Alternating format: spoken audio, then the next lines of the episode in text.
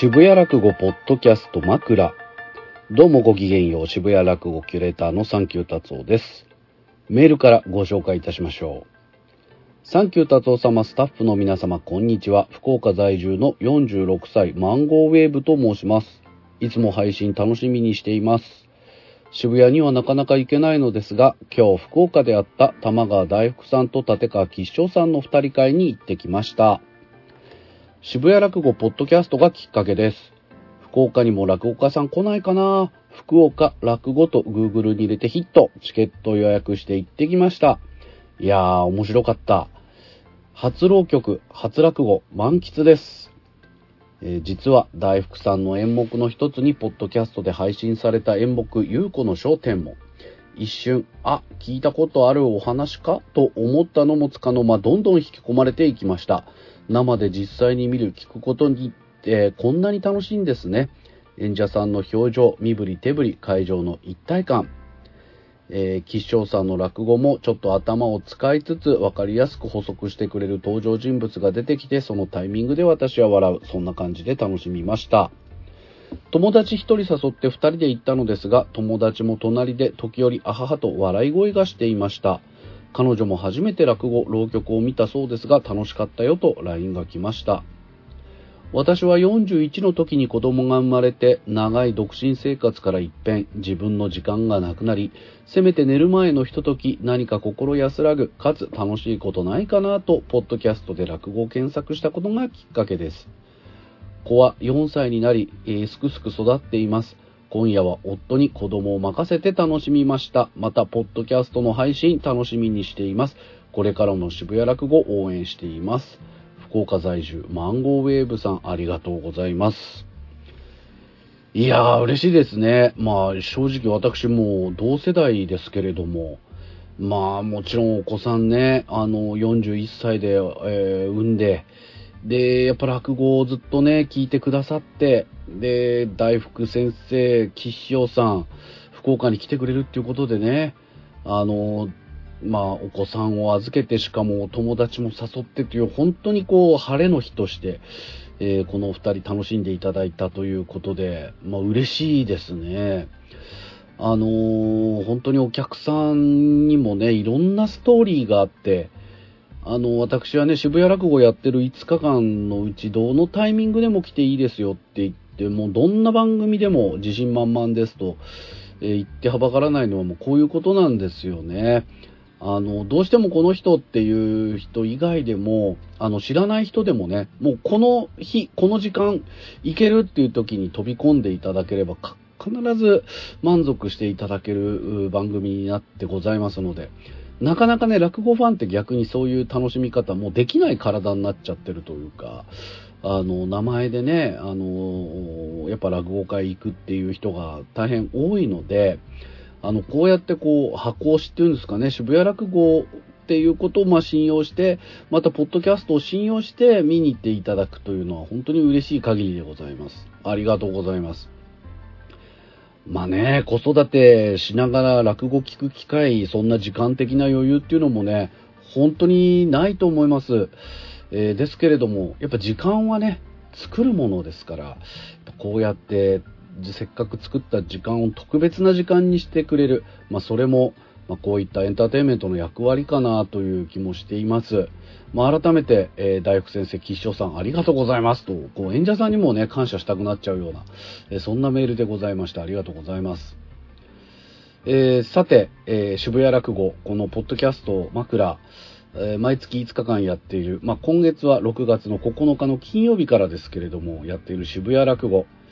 平日の6時から7時の回は配信がございますけれども、えー、そして土曜日の20時からのおしゃべりドクターの回も配信ございます。まあ、配信パック、格安で、えー、販売もしておりますので、よかったら渋谷落語公式アカウントをフォローしていただければなと思いますけれども、まあ、そんなね、あの、マンゴーウェーブさんにも、この5月の月刊大福マガジン聞いていただきたいなと思いまして今日はえこの5月に行われました渋谷落語月刊大福マガジンの様子を聞いていただきたいと思います。やっぱりね、さすがに大福マガジンも夕方の回ですんで、なかなかお客さん来られない6時から7時という1時間ですけれども、まあ、それにしても、仕事早めに終わった方、まあ、あるいは大学終わった人、そういった人たちがちらほら足を運んでいただいて、まあ、大福さんも、まあ、ちょっとやりにくい環境になっちゃってるかもしれないんですけれども、まあ、それにしても配信ではね、多くの人が、あの、聞いて、聞いてくださって見たりもしてくださっています。まあ、とにかく、最新作、今日はどんなことやるのかなという、えー、そんなね、どんどん引き込まれるわけ、まあ、生での迫力にはかなわないんですけれども、まあ、ポッドキャスト聞いていただければと思います。5月の公演ということで、4月にあったあれこれの話を浪曲にしてくださいました玉川大福先生、よろしくお願いをいたします。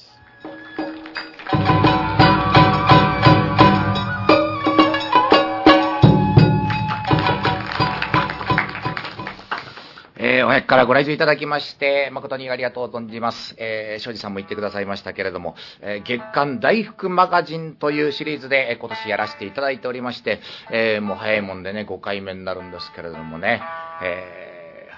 ー、その後、ポッドキャストで聞けるこの回にこうして、えー、和紙を払って和紙を運んでいただけるって本当にね、えー、ありがたいことでございますんで、今日はもう思い切ってですね、こう配信できないようなネタをどんどん言っていこうかなと。そんなこともないんですけど、そんなこともないんですけれどもね、えー、今までは何かこうね、一つ大きな物語というか、ネタをこさえて、えー、それをメインでドンと申し上げてきたんですが、今日はですね、まあ本当にこの一月の中で、まあいろんなね、出来事、お仕事いただいておりますけれども、その中で、えー、いくつか絞ってというか、え、いつもよりもこうネタを並べる感じで、え、このコース料理のようなね、え、感じでお付き合いいただけたらななんて、え、思ってますけど、そんなコース料理なんて自分で言って大したもんじゃないなって今ね、え、思ってるところなんで、気楽に、えー、お付き合いいただけたらと思いますけれどもね。えー、まあ、なんと言いましてもね、えー、私、あの、4月、今年はですね、めったに行かない広島、えー、まあ、大阪は年に1、2で行ってますけど、広島と大阪2日間連続で、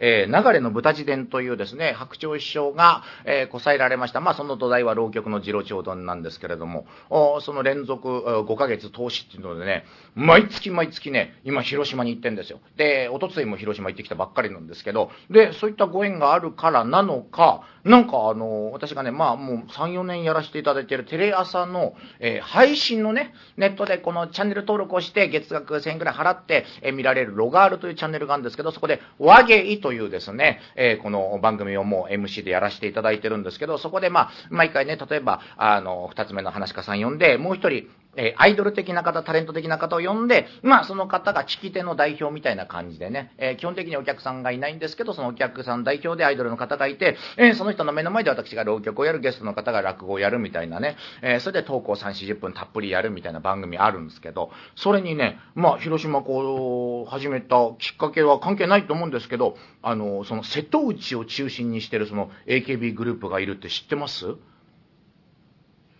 ありがとうございます。まだまだだな、AKB グループもな。そんなことないんですけど、あの、STU48 というですね、グループがいらっしゃいまして、そこのキャプテンである今村美月さんって方をこうお迎えして、ね、広島あ出身で広島在住の方なんですよ。で、広島からわざわざ浅草来てもらってね、老朽協会の広間でついこの間撮ったんですけど、えー、そのね、今村美月さんに、まあ、いつもこのアイドルの方にちょっと無茶ぶりで、浪曲うなっていただくっていうコーナーやるんですよ。で、そのちょっと前の、だから先月、広島行った時に、その広島ネタを私はね、思わず仕込んできたんです。っていうのは、あの、まあ、広島のね、お好み焼きというかね、向こうのやつを、ご当地のものを、えー、主演をごちそうになって、えー、そこでお手伝いに来てた30デコボコぐらいのね、その、落語会のお手伝いに来て、その、まあ、メンバーの中で一番若い3年生の女の子が、えー、その、まあ、広島、それまではね、みんななんか、つまみなんかをね、こう、遠慮深く言ってたんですけど、やっぱ、広島のお好み焼き出てきたら、もうみんな、もうがむしゃらに食べ出すからみんな大好きなんですよ。で、その女の子が言ったのが、えー、おたふくソースと、カープソースってね、ご当地のカープ、カープつけりゃなんかいいみたいのがあって、カープソースってのと2つあるんですよ。で、我々はね、どっちかというとこの広島以外だとおたふくの方がメジャーだと思うんです、圧倒的に。でもその子は、いや、あの、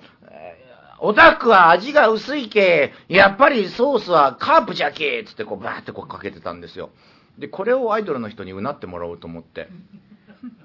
で、それを節でやるとどんな感じになるかっていうのね、ちょっとやってみたいと思います。おたふくは味が薄いけソースはやっぱりカープじゃけってね、やってもらったんですよ。今ちょっとやや受けですけど、あの まあ番組の時はね、そのスタッフさんなんかわーってこう笑ってくれて、またそのね、その、えー、やっぱ歌やってる方だから、非常に声の通りも良くて、音感も良くて、えー、いい感じで撮ってくれて、じゃあもうちょっとね、コマーシャルっぽくやるとこんな感じなんですよ。えー、オタクは味が薄い系。ソースは、やっぱり、カープじゃけこれ CM 来るじゃないなんつって、ねえ、わってね、10分くらいその体験コーナーやって盛り上がって、はい、じゃあ一旦カメラ止めます。って言ったら、そのね、ST48 のマネージャーの方がパーッと走ってって、プロデューサーのとこに行って、あの、オタックさん、スポンサーなんです。っつって、あ全部取り直しだ、今の、つってね。えー、全部お蔵入りしたというですね、ことがございまして、なんかね、あの、カープソースはね、胡椒っていうかね、スパイシーでいいらしいですよ。なんかね、えー、そんな、えー、使えるからね、ちゃんとね、切れるように頭でね、今言ったネタなんですけれどもね、え、まあ大丈夫だろうと思うんですけど、その本編の方ではこれは全く使われない話で、ね、じゃあその後どう？ね、いや、歌服もいいし、カープもいいみたいに言えませんか？みたいに言われて、え、でもなんかそれもなんか難しいなと思って、あの、お好み焼きの具でね、え、入れるの何がいいですか？みたいなことでね、すぐまあパッと臨機応変で私もやってきたんですけどね、えー、まあそんなことも、えー、つい先だってございまして、で、それと別で、また最近、まあ皆様に感謝申し上げるというので言うと、4月の、えー、月刊大福マガジンでやりました、えー、玉川優子師匠100歳にして、あの、日テレの商店に出ましたという、その裏側をね、えー、赤裸々に描いた優子の商店とのやらせていただいて、で、このタイミングで、まあたまたまだったんですけど、その、まあ、預かり弟子的な、えー、もともと港屋古流というね、浪曲師の弟子の港屋小染さんが、まあ、師匠を亡くされて、でもまだ修行中だったみたいなところがあって、預かり弟子として、まあ、優子師匠のね、今元にいる浪曲師の、えー、若手がいるんですけど、小染さんがその100歳の、えー、100時を祝う会の時に、ゆうこしの手拭いをね、たくさん作ったんですよ。ね、それがまだ在庫があるってことがついこの間分かったんで、ああ、じゃあ俺、あの、オンラインスタートあるから、そこでじゃあ売ってみようかって売ったら、まあ、これがね、100本、あっという間にね、ソールドアウトですよ。すごいですよ。えー、で、かたや同じ時期に、今、浪曲中高の祖ね、今、浪曲の形、今こう座ってやってますけど、えー、立ってやるときにこうテーブル掛けを広げる、大劇場にふさわしい浪曲の形をこさえた中国の祖と言われている、東中堅雲右衛門という先生の生誕150年の年でもあるんです、今年が。で、今年のゴールデンウィークの興行に合わせて、その雲右衛門先生の150年手拭いを作ったんですよ。圧倒的に優子師匠のが売れてるんですよ。150年の手拭いが思ったより売れてなくてね。でもそこでパッと思ったのが、そっか、優子師匠って中高の外、50年しか変わんねえんだと思って。だから、中高の巣が割と最近というね、その見方もあるんですけど、まあ、まあ、悲しいというか残念なことに、その雲山先生早い年で亡くなられてるんで、同時代にはね、ギリギリ生きてないんですけど、いや、なんか100年のね、今現役が生きてらして、えー、で、その中高の世が150年って、まあ、浪曲の、えー、歴史がね、落語なんかに比べて新しいっていうのを象徴するようなことね、今こう、えー、身をもって感じてる次第なんですけど、まあ、そこでね、えー、焦点で何やったか、まあ、えー、ご覧になってる方が多かろうと、えー、思うんです。まあ、わかんない方はね、ちょっとまたポッドキャストを聞いていただいたらわかると思うんですけど、そこでやりました、ゆうこのスマホというね、96歳のスマホへの機種編物語、えー、これがやっぱいいとこで終わりまして、えー、手習い編、ね、スマホを機種編できたはいいけれども、そこからね、スマホを使いこなす、この方が難しい。その手習い編へと移っていきますが、ちょうど時間となりましたっていいとこで終わってるんですよ。で、この手習い編を聞きたい聞きたいというのが、この間のね、商店特大号の終わりでも結構なお声がありまして、えー、今日はその手習い編を、えー、ちょいとうなってみようかと思うんですが、えー、それが、あの、皆様が思ってるよりも、圧倒的に短い話なんです。なので、えー、それがあの、コース料理の一番最後に出てくるような感じでですね、えー、それまではちょっとね、えー、4月にありましたお話ね、え、ちょっと物語はちょいちょいとこう、出来事を並べて、最後の最後で、えー、ゆうこしょの手習い編を聞いていただく、そんな流れで、え、今回の大福マガジンをお送りしてみたいと思います。お三味線玉川林で務めます。よろしくお願い申し上げます。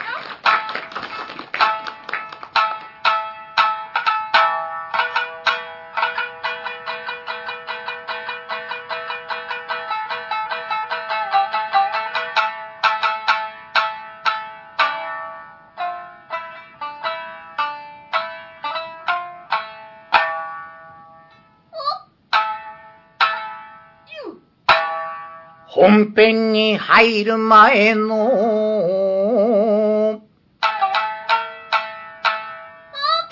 大事なお願い忘れてました。実は私、今 BS 朝日の。自分流という番組の密着取材を受けてる最中で、今日も実はそのカメラがこの公園を収めています。だからだから皆様方言わずもがなのお願いですが、どうか笑ってください。お願いします。えー、というわけでございました。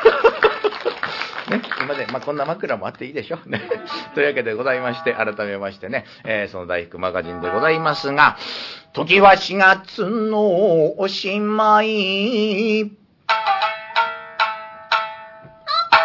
てきました、山口。山口県は中南ちょいと東に行った方。瀬戸内海が美しい。熊毛郡は平尾町へ三年ぶりの独演会。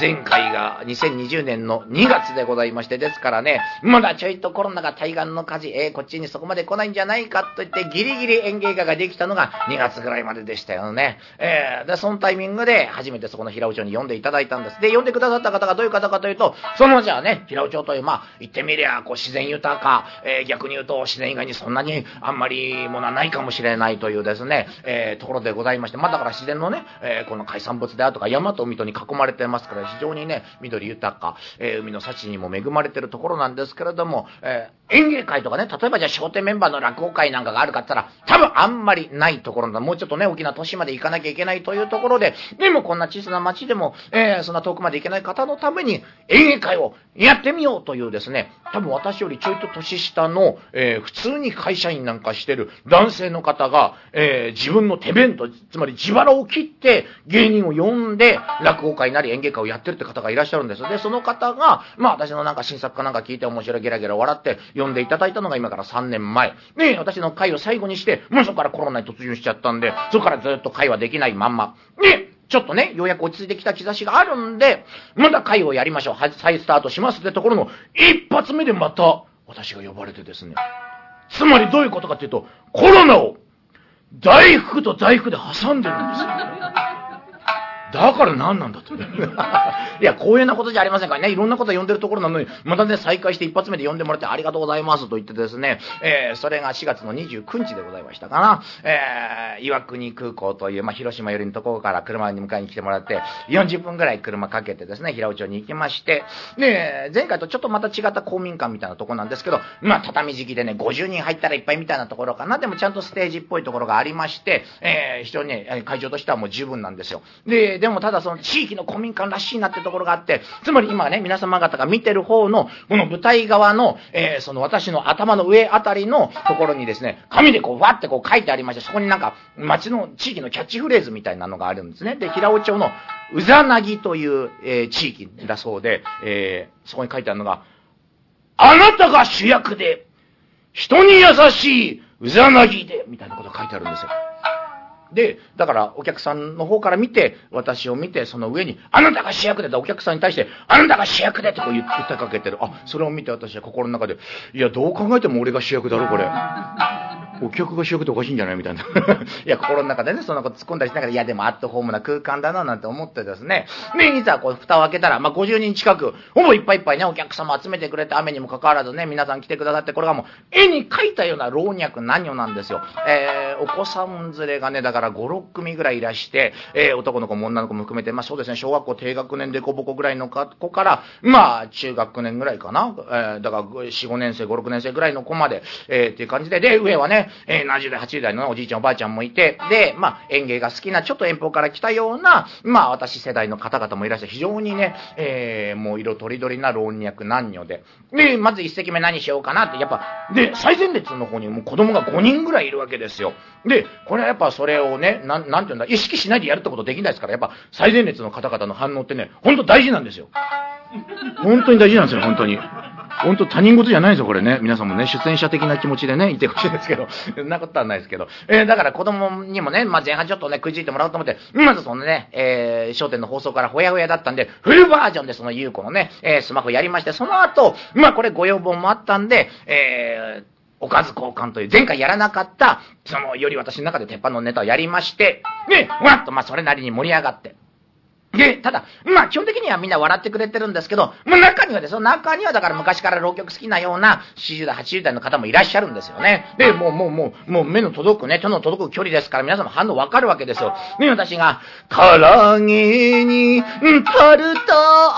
ール、もぐもぐもぐ、もぐとかやってるのを、スーンってしながら聞いてる方もね、中にはいるわけですよ。ねそういう方も同じくね、3000何がし、えー、高い軌道線で払ってきてくれてるわけだから、じゃあ中入り後の一席は古典をね、ポシッとまあやろうと、子供、えー、というかね、若い方向けには前半にね、笑っていただいたからよかろうと思って、で、古典何やろうかなと思った時に、その、まあ、お石亭さんのね、その男性の方が、ね、個人的には、高野高を聞いてみたいですと。これ事前にメールでいただいてたんですよ。で、まあ、まあまあ4月の終わりだけど、まあ3年ぶりってところでね、3年でちょっとキーワードになる話なんで、まあ小屋高尾いいかな。まあその小屋高尾だったらね、おじいちゃんおばあちゃんもね、きっと楽しんでくださるとし、ちょっとごめんね、最後の30分だけ大人向けにやらせてもらうね、なんて気持ちで、えー、小屋高尾やったんですけど、つまりこんな節が入るんですね。はい。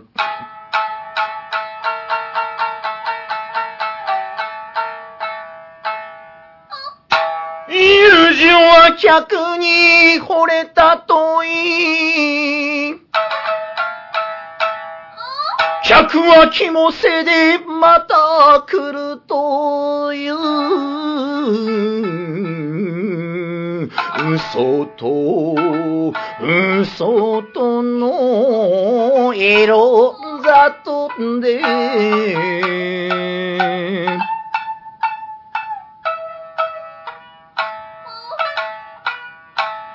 恥も構わず身分まで夜打ち明けてくんなましたお金のある人はしゃ嫌い。主のような正直な人との後に持ったなら、女冥利につきまする。癒し家業はしていても、わちきもやっぱり人の子よ。情けに代わりのあるものか、義理と友人は、ああ、墨で書く。っていうのを小学生が目の前で聞いてるんですよ。ね？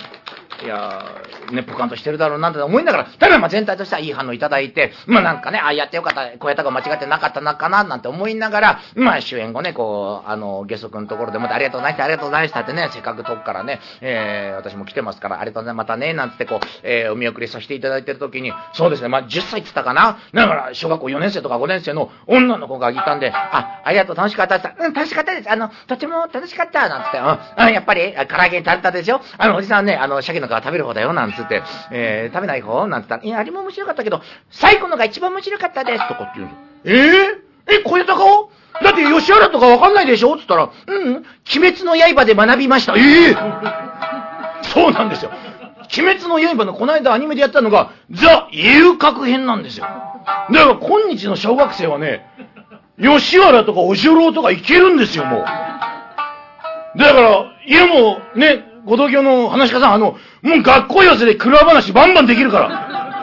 もう、ジョロカできるから、もう、お見立てとかで、あの、できるから、明けガラスももうできるから、もう。それを伝えたいの俺は。いや、わかんないですけど。いや、子供は子供でね、なんかこう都合が悪いっていうか、その、本当にディープなところは、なんかすっとね、多分、なんか想像しながら、しないようにしながら、楽しくね、多分物語ついてきてくれてるんでしょうね。まあ、まあ、純愛の話なんでね、そこは伝わったのかなと思うんですけど、なんかね、あ、吉原行けるんだ、今なんていうのがね、えー、大きな学びとなった、また瀬戸内のね、その景色と、えー、共に忘れがたい、えー、お仕事でございまして、さて、それから遡って一週間前、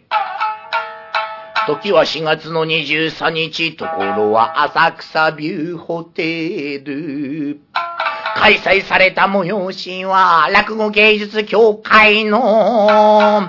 ちんちん、うちの、お城パーティー桂小丸春風亭よしこ、竜亭明楽三人の、広パーティーへ行ってきた。えー、案内状いただきましたんでね、まあ、あの、仕事がちょっとね、午後ちょっと、えー、2時ぐらいからだったんで、12時開演のその、えー、宴に間に合いまして、まあ、途中までだったんですけど、参加してまいりまして。ね今回ね、非常にこう、気が楽だったというのは、まあ、あの、この渋楽でもやったりしてる浪曲なんでわかるかもしれませんけどね、ご案内の方も少しはいると思うんですけど、まあ、私にとってね、その、話家さんの新内広パーティーというのは、単純に出席するというよりも、余興をやりに行く場所なんですよ、どっちかというと。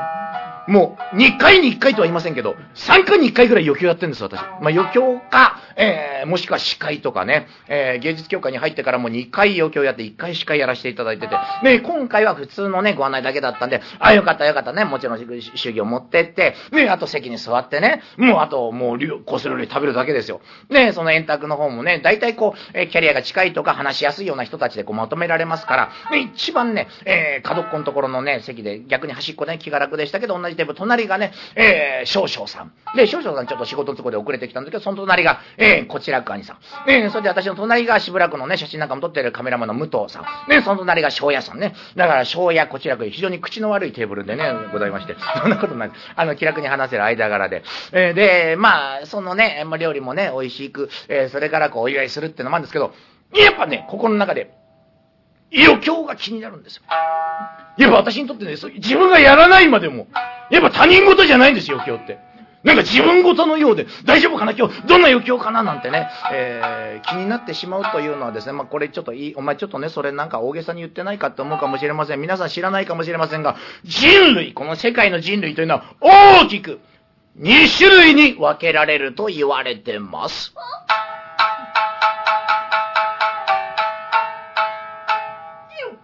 ヒロパーティーで余興やった人、やってない人。まあ、そんな、かなり暴論であるんですけど、そのやってるかっていうのはもう、もう人類みんな兄弟みたいな感じで、ああ、小倉さん、小倉さん頑張ったねみたいな、もうあんまり面識がなくても、なんかそこだけもうあの余興を経験してるとだけで気持ちが通じ合えるぐらいの、そんなね、っていうのはやっぱ目の前に今日みたいなお客様じゃなくて、ね、例えばだから、市場会長、翔太会長であるとか、ね、お石亭であるとか、工業主であるとか、ね、マスコミ関係の方であるとか、つまり、あ、あの玉川大福っていいね、ちょっとうちの会出てもらおうか、俺の会ゲストです、ちょっと助っ人で出てくれよ。あ、こちらの落語会出てくれませんか、うちの番組出てくれませんか？玉川大工に仕事を与えることができる何百人の前で芸をやるというのが余興なんですよ。わかります？私に仕事を与えることができる何百人。もう今日なんかと全然価値が違うんですよ、そんなことは今日の方がありがたいです。今日の方が圧倒的にありがたいんですけど、まあそういう緊張する場なんです。つまり言いたいことは。えー、で、ですからそれがね、非常にこう気になるわけですよ。えー、で、どんなかな、どんなかなと思っておりましたら、3人真打ちがね、おりましたら3本の余興が入るんで、えー、それぞれがそれぞれの色の、え、余興を頼むという、まず最初に出てきましたのが、小丸さんの頼んだ余興。そのジャンルが侍書道家という、日本刀の演武、無言で7分間。無言ですよ。7分のなんかもう、ほんと、もう、はっ、はっみたいなのが多分あるんでしょうけど、7分演舞なんですよ。まあちょっとね、挑発な感じで、まあもちろんね、こう、着物を着てて、ね、侍っていう雰囲気なんですよ。で、で、我々一番端っこだから、そんなね、300人、400人いるところに一番角っこだから、まあちょっとそこまで緊張感ないんですけど、もう目の前に座ってるね、えー、方々で言えば、やっぱみんな、はっはっはっってやってるから、多分もう飲み食いもその時間できないぞっていうぐらい、多分緊張感があるんですよ。でも我々はそのね、やっぱ離れてるから、で、口が悪いテーブルだから、侍だったら酒焼きそってこいよとかなんかね、口の悪いことみんなで言いながら、でもそれ見てて、ねそれいつまでね、この演舞続くんだろうみたいに思ったら、いや、まあ7分ぐらいきちっとね、こう、おーなんて感じで。あんま話し家さんの余興でこの、え、ね、このな、な、な、格式高い、なんか今まであんま見たことないなという感じで、でも、侍書道家というね、この紹介で、書道いつかなと思ったら、ね、この前半侍、後半書道だったんですよ。まさかの前後半で芸が分かれてたんですそこから、やおらですね、このスタッフさんの方々が、美容店の方々が、ブルーシートをわーってそこのね、ステージ上に広げまして、ね、こうなんていうんですか、こう、ホワイトボードみたいな、その小ぶりみたいなやつを、二つトントンと並べて、そこに紙がそれぞれ貼ってあって、そこにですね、もう、ぶっとい、でっかい筆でもって、墨汁たっぷりだからやって、だからそれがもう飛び散るからブルーシートやってるんですよ。そこに、えってこうね、大きな筆で、墨汁たっぷりつけまして、うん、へっ、へっ、ん、その、迫力ある腕さばき遠くから見てもすげえななんて見てて、で、ただその字なんて書くかって分かんない状態で書き始めてて、で、自在にね、こう見てくる左の上の方から書き始めてて、あっ竜っていう字だってね、なんとなくちょっと書き出したらわかるわけですよ。あの難しい方の竜ね。それで、ああ、竜だと思って、うわ、でもやっぱり、なんかやっぱ普通のこう書道と違って、迫力がすごいななんて思って聞いてたら、私の隣に座ってるそのね、しばらくカメラマンの武藤さんが、とんでもないこと言いましたよ。えー、でも、竜あれ、書き順違くないですか？そんなとこ見てんじゃねえよ、今そんな、侍が書いてんだから、みたいな。迫力ある筆遣いのね、そう、書き順気にしてどうすんだみたいなね。でもそのツッコミも面白かったりなんかして、うわっとこう書いてですね、竜を書いて、そのね、隣が章、ね、章丸さんの章、竜章というですね、まあ、えー、おめでたいですよね、竜もね、天を昇るような、えー、その、なんて言うんだろうな、いいものを見たって感じがね、非常に溢れる。で、その、なんて言うんですか、笑ってください、どうぞどうぞ、なんてこう、なんか迎合しない感じの、その侍たるね、この佇まいも、なんかこう、章丸さんに近いというか、えー、そんなに私ね、あの、書いてご一してないんですけど、私の印象で言うと、塩村さんやっぱ男っぽいというか、男臭いというか、ザ男という感じが、えー、して、マイペースなね、揺るがないなんか心持ってるみたいなイメージで、それがだからぴったり重なり合うようなね、その侍書道家さんだったんですよ。さて、その次の余興は、がらり雰囲気変わります。よしこさんと言いましたら、アニメオタクが大好きで、豪華声優ゲストに迎え、自ら主演、監督、脚本、その名もよしこ物語。どんだけ自分が好きなんだ？というですね、もう侍を見習えよっていうくらい、もう自分が自分がという、よしこ物語ね。自分が主演なんですよ。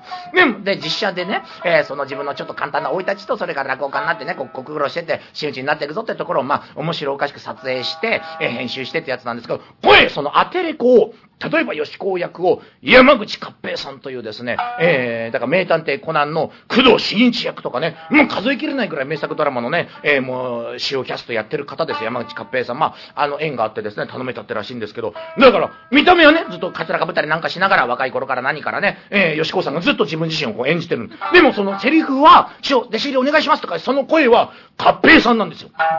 だから声だけはずっと工藤新一なんですよ。やっぱ声の力ってすごいもんでね、絵は吉高さんなんですけどね、声が工藤新一だと、ずっとね、工藤新一を聞いてると、そのね、吉高さんがね、工藤新一にね、見えてこないんですよ、全然。もう吉高はどこまで行っても吉高なんですよ。でも声はもう工藤新一だから、なんかもうパラレルワールド なんかよくわかんないんですけど、なんか二重のおかしさがあって、だから師匠役のね、流行師匠の声は、えー、井上和彦さんというですね、あの、美味しいものね、山岡四郎さんとか、ああれを山岡四郎にさん付けすることないんですけど、山岡四郎演じてるような、もう超レジェンド声優さんが出て、そのね、えー、素晴らしいクオリティなんです。ただ一個だけ、一個だけ私がね、気になったというか、まあ、あの、本当に素晴らしい出来だったんですよ。自分でちゃんと撮影、編集、脚本も書いてて、素晴らしいテーブル、トロテロップから SE から完璧だったんです。ね大盛り上がりだ。ただ一番後ろで聞いてる私からすると、も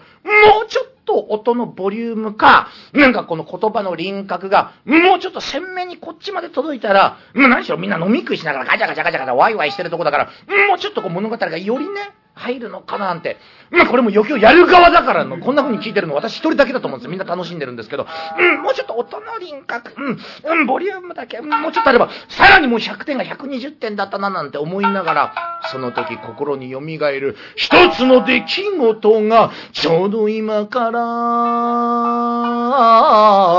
3年前、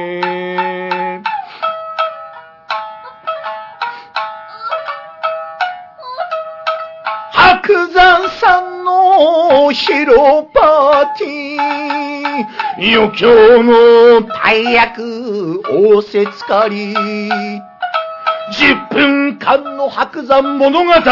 前代未聞の、あ、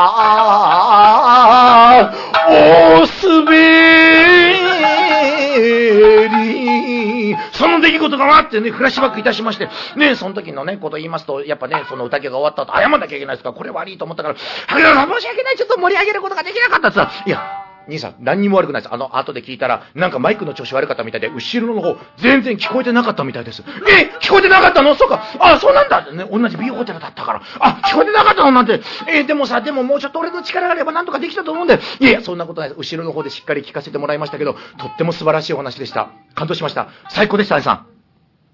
え？え、マイク、あ、だからマイクの調子悪くて後ろの子全然聞こえなかったらしいんですよ。あ、そうなんだよね。だから申し訳なかった。本当にさ、もっといいものが、いや、でも後ろの方で聞かせてもらいましたけど、本当に素敵なお話でした。本当この、この日のために作ってくれてありがとうございました。後ろでしっかり聞かせてもらいました。あ、あえ？聞聞こえてる？聞こえてない？どっち？聞こえ、聞こえてるのに？聞こえてない？聞こえてる？聞こえてるの聞こえてないという、この、このね、これが3年間、ずっとこのね、これが分かんなかったんです。この、自分がいざ最高列で、その B ホテルでそれ聞いたときに、点と点が線になった。そうか、こういうことだったのか。ですから私ね、次回 B ホテルで余興頼まれたら、マイクチェック1時間かけたいと思います。わかんないですけど、とにかくね。えー、いやでも、そんなこと気にしてる、本当多分会場で私一人で本当大盛り上がりで。で、鳥がね、明楽さんの余興が、えー、北見先生、新先生、そしてステファニーという、もう大定番、間違いのないマジックショーで、もう大々に、あ、いいもの見た、これこそね、パーティーの余興だと呼んで、えー、盛り上がって、まあ私はちょっとね、仕事だったんで、そこで抜けて、こう、えー、脇行ったんですけれど、まあ今ね、えー、20日までが園芸ホールでのね、この広めの真っ最中でございます。それが終わると、はい、ちょっとね、間空くの、20日間空くんですけど、6月11日からこの池袋、そしてその後が、えー、日本橋邸であるとか、国立であるとかね、広小路邸であるとか、あと30日ぐらい、あと30日ぐらい、あの、つまりここからでもね、広めありますから。つまりどういうことかというと、全員行けるってことです。30日ね、予定が入ってることないでしょ？だからね、1日でね、ぜひこのお祝いでね、一生に一回の新内披露でございますから駆けつけていただきたいと。えー時間ちょっと5分ぐらいこぼしておりますけれども、えー、ただいまからその食後のデザート、えー、というより食後のコーヒー的に、えー、ゆうこ師匠の手習い編を聞いていただいて、ですからもうびっくりするぐらいの、えー、ちょっと結末でね、えー、ご満足いただけるかわかりませんけれども、これが事実であるという、えー、それをお伝えするのがね、こう続きは聞きたい聞きたい人の、えー、じゃあお気持ちに応えますという、えー、ことでございます。えー、聞いたことのない方のためにね、申し上げますと、その96歳でスマホを機種変しました4年のね、えー、このローンというか、えー、月、月報にしまして、48回払いにして、見事にスマホを機種変しました。ねえ、大ちゃん教えてくれ。あ、でもなかなか時間なくていけません。すいません。そんな中で、ねちょっとゆうこしょのストレスというかね、ちょっとお怒りで、えー、小染さんに、ある日のことですよ。ちょっと約束してた時間に私が間に合わなかったら、もう先にゆうこしょ帰っちゃって、小染さん、ゆうこしょなんか言ってたはい、あの、大工兄さんに伝言受けたまってます。なんて言ってたはい、あの、大ちゃんがスマホの機種変手伝ってくれたけど、その後の全然お使い方教えてくれない。けれども今日は楽屋で優しい皆さんがいろんなことを教えてくれて、とっても楽しかったですってゆうこしが伝えてくれて怒ってんじゃん。めちゃくちゃ怒ってる。むちゃくちゃ96歳怒っているよ。そこから続く物語でございます。96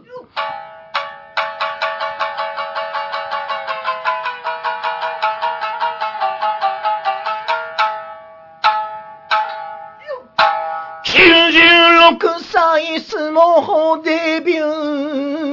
ー手習い編頼まれたが、仕事の都合でなかなかご自宅伺えない。けれども、小染さんはじめいろんな方々が有効師匠にスマホの使い方を教えたらしいけれども、その前使ってたガラケーもほとんど家に置きっぱなし。もともと使っていない携帯を、さらにスマホにアップデートしてたわけなんです。96歳でのスマホデビュー、使い方は結局身につかず。それからほとんど使わずに、間もなくスマホを解約したという、ゆうこの手習い編の遺跡。えーほとんど手習い編がないということなんですけれどもね、さすがのゆうこ師匠もちょっとスマホの扱いだけは難しかった。それでもね、まだまだお元気でございません。これからもう一回スマホデビューもあるかもしれないという、えーいろいろになりましたけれども、今日は、あーコース料理のごとく楽しんでいただいた月刊大工マガジン、これをもってお開きでございます。お付き合いいただいてありがとうございました。